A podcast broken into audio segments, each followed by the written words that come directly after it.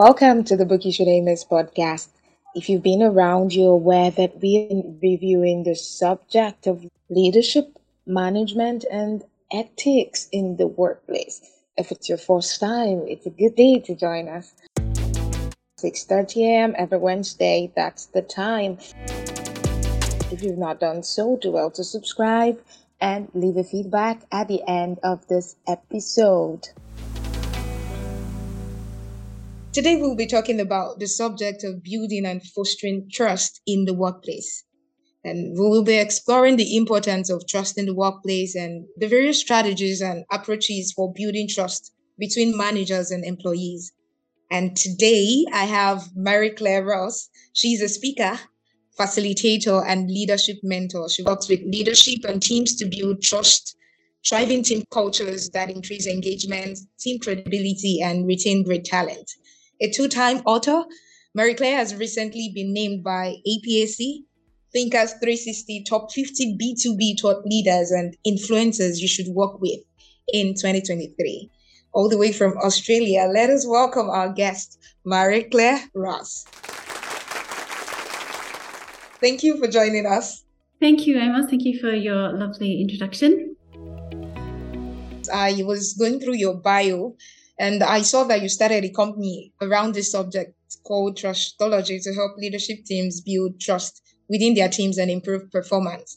How and why did this become a passion for you? Ah, well, that's actually a really good question. So, um, gosh, quite a long time ago now, I actually was running a video production house with my husband and did a lot of work with organizations in creating training videos in terms of improving safety. Hence my first book, which was called Transform Your Safety Communication. But we did this project that was kind of life changing for me. So it was uh, working for an organization that was in the glass industry. And you can imagine the injuries you can get from hurting yourself at work with glass. And I was putting together this very big training program on manual handling for 3,000 workers.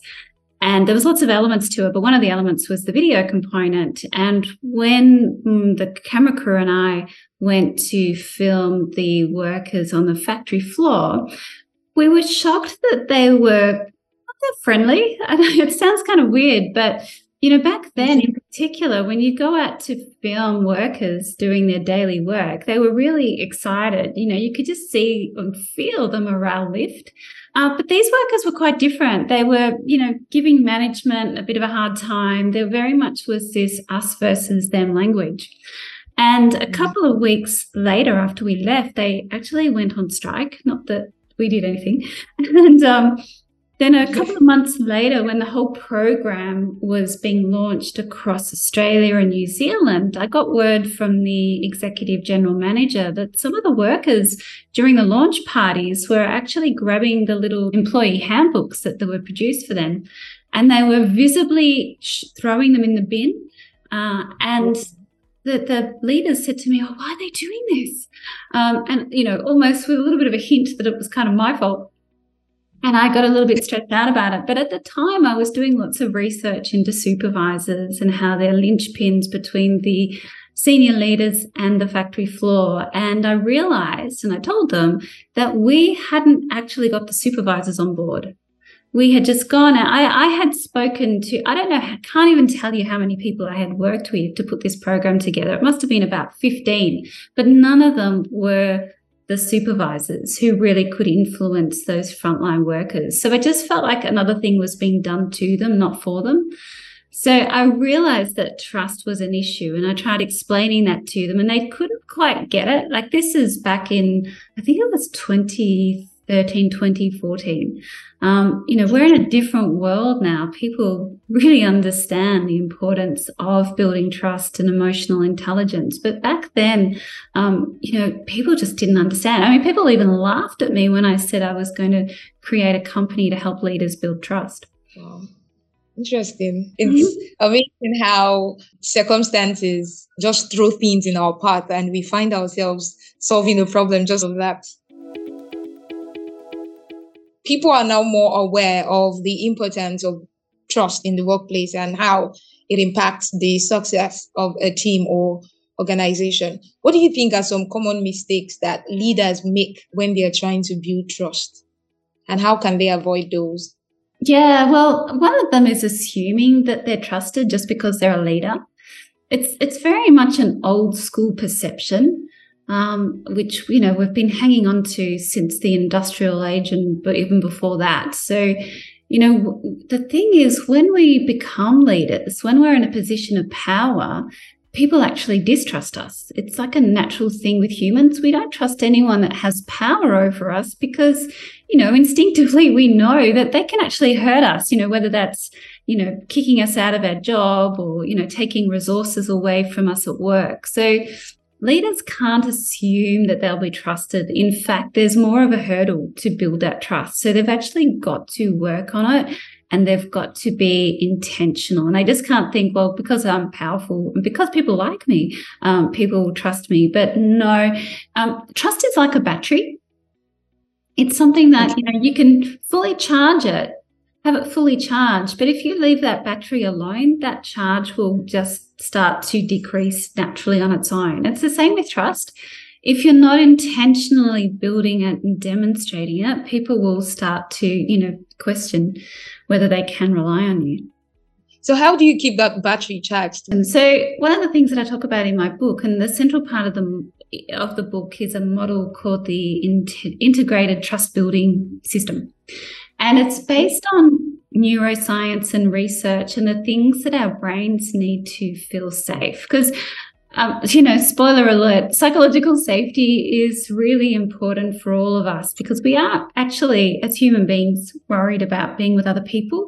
You know, when you join a new team, you kind of start to question, you know, am I safe here? Well, you don't you do it unconsciously and you ask questions like do these people like me? Do i belong here? Do i do people value what i'm doing? Do i value what i'm doing?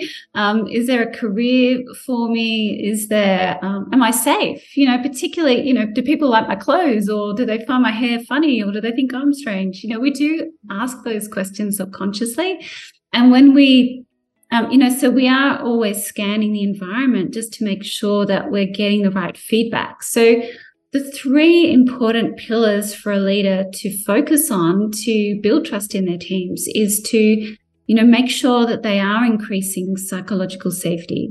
Uh, the second one is to make sure they're building connection. So just to unpack connection for you just a little bit like what i've found in my research is that connection is not just about building that sense of belonging which of course is very important for our well-being uh, and the functioning of teams. But what I found in my research is that connection's actually much more far reaching and it's actually to do with, you know, almost like as a leader, you're putting the jigsaw puzzle, all the pieces together for people, you know, helping them understand the vision, all the little pieces that make up that vision or that company. So really connecting how the projects, the priorities, the products, the platforms, the people all come together to work. So we're not going into silos. We're actually working together as a cohesive whole. And so connection is really helping people understand the meaning of their work and how their contribution is making a difference to not just the people in the team, but outside that team, internal customers, external customers. You know, really mm. connecting that is important. And then the third part is stepping into a meaningful future. So, you know, there's so many studies that show that when people don't feel like when they don't have any career opportunities in their organization, like the job you have, that's it. You know, nothing else. You can't get promoted. That's all you have to do for the rest of your life doing that job. People start to really feel unwell. You know, their well-being suffers. They have mental health issues. They get really disengaged. So you know, what I've found, particularly in my research, is that people want to know where the future is. You know, where is it heading? What's the success as a team? Is the hard work going to pay off? And, you know, what career opportunities are there? And if there are career opportunities, well, what learning opportunities? What career development opportunities? How will this help me get another job? So these are all questions that team leaders really need to help answer with their people as regularly as possible. Um, and in my in a model, I talk about the need for one-on-ones and really good meetings to help with that. Sounds good. Let's talk about skepticism for a bit. You, you mentioned something about employees not trusting their employers. And this issue of skepticism among employees towards their employers is also as a result of a lack of trust. Employees feel that their employers are more concerned about their own interest and profits rather than the welfare of the employees. And so because of this, employees may not fully trust their employers or may feel that they are not fully invested in their well-being or success. And employers, on the other hand, are now hesitant to invest in their employees or provide them with the resources they need to succeed, to develop themselves and move forward in whatever role it is they're currently occupying in the organization. So how do we bridge this gap of mistrust among employees and employers? Yeah, well, you've raised some really good points there. And really, we are going through what could only be described as a revolution with how we work. Mm. So, the pandemic has really got us all rethinking and revisiting how we work, where we work, when we work. And what's become apparent is that, you know, we've had time to really think about things and people have realized, well, hey, I don't want to work for a company where I'm overworked, undervalued we really want that human touch. And yeah. there are a couple of reasons for that. You know, in the past, we used to build team cultures through physical proximity, so being seen. And now it's about feeling seen. We want to have that emotional connection with our leaders. We want to feel like our companies care about us. And companies that aren't doing that, that aren't getting on board this really seismic change in how we work, are going to be left behind. And we're seeing that with companies having troubles recruiting staff. You know, there's been a huge shift with people leaving toxic workplaces. Um, in fact, there was a study by Sloan Management Review that they actually found that uh, people are 10.6 times more likely to leave a company because of the toxic culture than um, leaving because of, you know, wanting better compensation. So, you know, we've all realized that well-being is so much, so important for us and that we're working at a place where people value us. So, you know, those companies that are, you know, still treating people like that, they're, they're going to have trouble existing uh, because the world is changing really, and it's actually changing really fast, but sort of slowly, but fast at the same time. Very true. Oh, yeah. More workplaces are now beginning to incorporate remote work. So we have hybrid workplaces because what COVID did was to open up walls and break down all of the barriers that had hindered us before now in the in the world of work. We are now beginning to have more than ever team members who have different backgrounds, experiences, who come from different parts of the world. And so someone who is here in West Africa can aim to work anywhere in the world, Australia, depending on what what kind of work they do. For this reason, it's sort of harder. You're not meeting these people. You're not interacting with them as much. So how do you establish and maintain trust in a remote work environment where face-to-face interaction is limited? Yeah, so this really involves, as I kind of touched on before, that you know we've moved to emotional proximity. So feeling seen. So leaders really need to let people know, both verbally and non-verbally, that they're valued, that they're seen, and they're heard. And so, you know, one of the, the things that I talk about in my book are the, the need for how we run one on ones and meetings need to change so that we're always having those touch points so people feel safe, they feel connected, and they feel like they've got a future together with the team. It's really about the leader being very intentional about how they do this. So, for example, you know, one on ones are a great way to bring people closer to you. And, you know, team meetings are a way to bring the team closer to each other.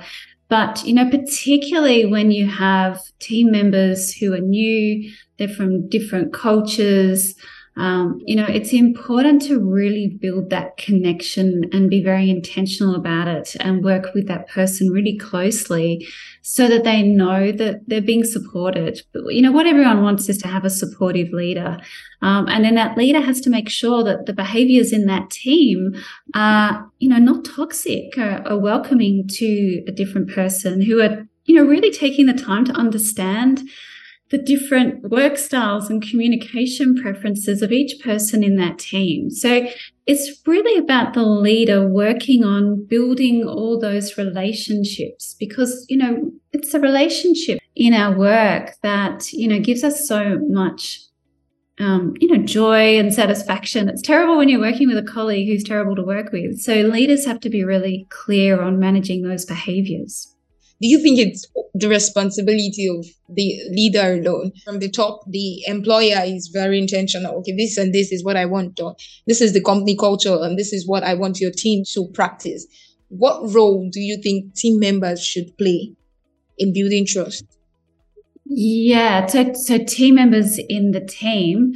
Um, well, yeah. well, you know, it all stems from the purpose and the values of the organization. So, you know, senior leadership and the board need to ensure that there really are the right procedures and and you know behavioral guidelines for people. So people understand the vision they understand the values and the modes of behavior. And then team members need to practice that. Okay.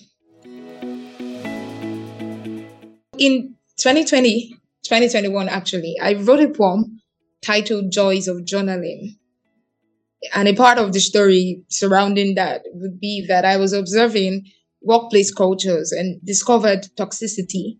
And I, I like that you already touched on that for a bit and how it spreads in an organization. And I was discussing with top management and they were asking me questions. Uh, what are the solutions? What do I think can be done to deal with toxicity in the workplace? And that one of the solutions I came up with was journaling because I think it's in human nature to forget the good things when faced with negative experiences or challenges. And so you go look for a job and then at one time you're really excited about the job that oh yeah, I got a job and um, people are being kind to me. But then after a while you begin to hear things talk about things and then you, you begin to see the organization in a negative light. And so you forget all of the good stuff. I want to ask that aside journaling what other ways have you found it's okay if it's unpopular what other ways have you found that works when it comes to dealing with toxicity in the workplace? Um, what you've mentioned is actually a really good idea. I, I would actually kind of change it slightly or add to it actually that I like doing lists of good things, very similar to what you mean. And so having a list, even doing a list every day of the good things that you like about your job, the good things you like, even about a toxic person. Because sometimes it's not so much the toxic person, it's more about how we react to them. Uh, and so, you know, trying to find the good things in them rather than focusing on the negative, you know, can help with that. You know, I, I know that's not for everyone, and that's, um, you know, something I try and practice, but you know, it is it is hard, but it, that's uh, important. But I do like the idea when you mentioned journaling, even you know, just like I have a file where whenever someone says a nice comment, um, I put all those comments into a file. So if I have a bad day, I can read that um, well, here I am saying that, but I haven't done it for quite a while now, mm. so I'm a little bit behind. I must put some more in there because you do have those days. Um, but you know, the thing is, a lot of these toxic people, you know, I'm going to go a little bit out on a limb here, and, and really toxic leaders shouldn't be in an organization. And this is mm. where senior leadership um, should be doing things to get rid of those people who are making life so bad. I mean, when you have lots of people suffering and struggling due to one person, then, you know, really is time to let them go. Um, you know, we do have an issue with people with, you know, narcissistic type personalities who are all about them and can make life really hard for people. So, there really has to be some, you know, really clear guidelines on, you know, when people need to be let go of if they're actually getting results through hurting people rather than um, doing the right thing by people. How do you handle situations where trust has already been broken? What steps do you take to repair or rebuild? Looking at the example you gave earlier that made you start trustology. So in that kind of case, trust has already been broken. It was really obvious. So what steps do you take to repair or rebuild? Yeah, it, it really depends on who the, the trust needs to be changed with, uh, uh improved. So I'll give you an example. Recently, I did some coaching of a couple of leaders uh, for an organization. And the trust had been broken between one of the, the leaders and the CEO. Um, and through the coaching, I was able to unpack what the issues were and go to the CEO and let him know what he needed to do to improve the situation. Now, luckily, he was a, a, he is an amazing leader, and he took that on board and just changed how he treated this leader pretty much instantly. Uh, you know, invited him over to his house for a couple of days. They went yachting and did all these things, and he rebuilt the relationship and that's going along really well. But you know, those fairy tales or success stories don't often happen because the other party's not prepared to. So, you know, sometimes you can't actually rebuild trust. So sometimes I have to help people understand, well, you know, what, you know, these are the things, these are the boundaries, this is what I'll put up, you know, the things that they need to be able to do their work effectively. So we might work on putting some rules and some guidelines around that. So it might be saying no to helping someone out when, you know, it's the weekend or something like that. So it really depends on the situation. But, you know, what I, I, I tend to work with companies before it gets really bad because once it's really bad, it is really hard to fix without removing people from the workplace, if you understand what I mean. Sometimes, you know, you yeah. can't fix it. Mm. Mm. And it's really costly too.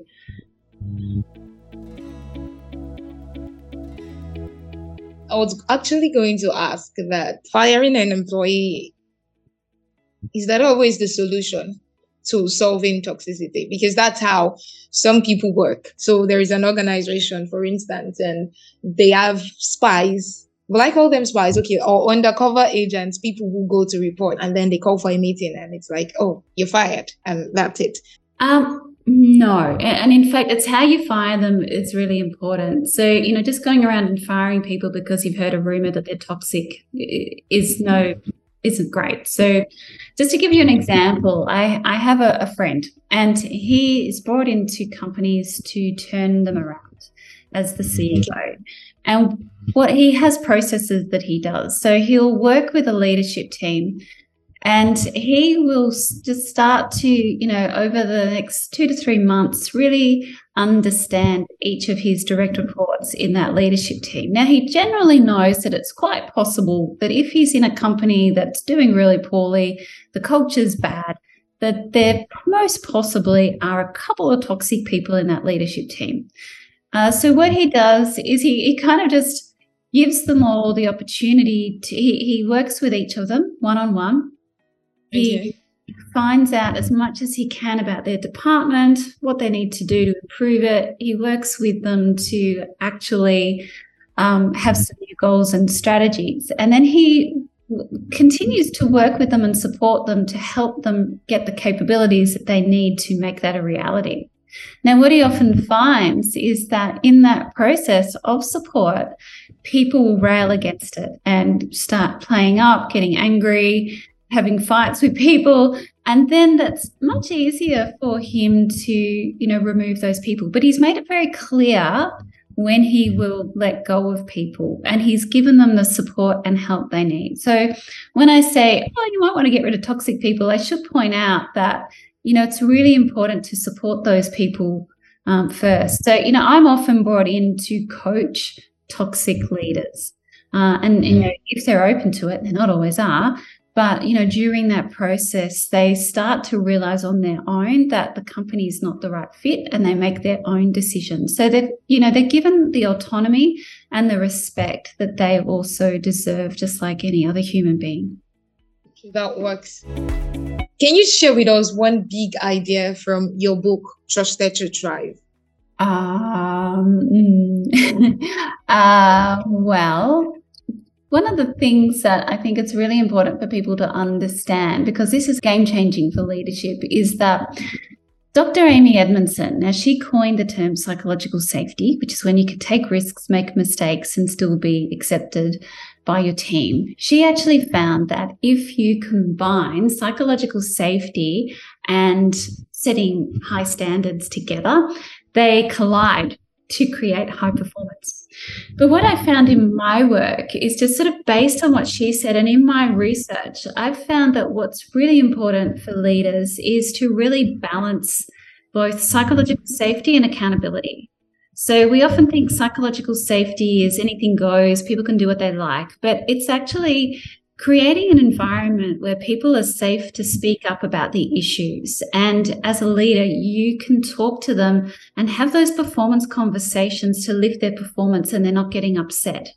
And so when you combine that with accountability, you really get this amazing high performance, which I actually call the achievement zone. So you know, as a leader, if you want to get better performance from your team, you know, one of the tips that I can give you is, you know, learn together. You know, when we embed learning into our day to day rather than just tacking it on as a, a separate course or something we do every now and then, but just actually helping your people and, and teaching them and learning together uh, is really amazing for us. It makes us feel safe. Uh, it makes us feel bonded with each other. So I, I hardly recommend uh, if you are a team leader, you know, do some learning together, um, and it's really enjoyable and great for your team, and it builds trust. Learning together.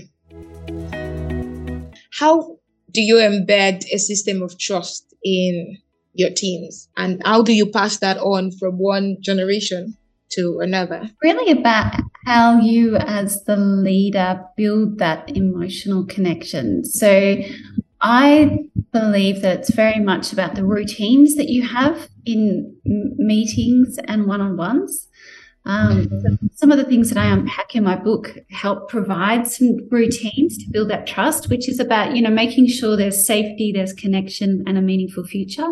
It's also about improving visibility. So ensuring that uh, people you're, you're approachable that people can see you uh, that you can see your employees and they, they explain to people what they're working on that there's visibility of decision making and accountability and all the things that we need because when we feel like things are hidden from us we we retreat. So leaders really you know visible dashboards are great for teams where everyone can see what everyone's working on and you know accountability of course you know holding okay. people account not being shy to have those performance conversations uh, these are, are, really the things that leaders need to focus on and they need to be intentional you know really spend the time and you know have time in your calendar every week to be available for people because you know a lot of your work uh, are sorting out people issues and helping people feel connected to you and the team Thank you. Thank you so much for sharing with us today. So, for anyone out there who might want to connect with you, your contact details so that they can reach out, if that's yeah, okay. Sure. Yeah, you can reach me on LinkedIn at Marie Claire Ross um, or at my website, which is marie-claireross.com. Is there anything you would like to add, maybe advice for young team leaders and um, team members all that anything at all? Well you know we're, we're in a we're moving into this future now where it's really about humanizing workplaces. And this need for really caring about others is going to be very much what's expected. So you know, learn what you can. Uh, you know, people are important. You know, even if you do find them a bit annoying from time to time, uh, it is really important to build these skills because we need leaders that can do this. Because leadership is a gift. I mean, it really is the opportunity to make people's lives better. And you're not just making their work lives better, but also their personal lives and impacting all their family and friends because they've had a great day at work. So you can create that and create this amazing flow on effect, which I believe if enough good leaders do it, we can create world peace. Mm-hmm. True. Thank you so much for your time, Marie Claire. Thank you so much. My pleasure. Thank you, Amos. I appreciate the time. Do well to subscribe and share. Thank you so much for listening. Yours truly, Amos.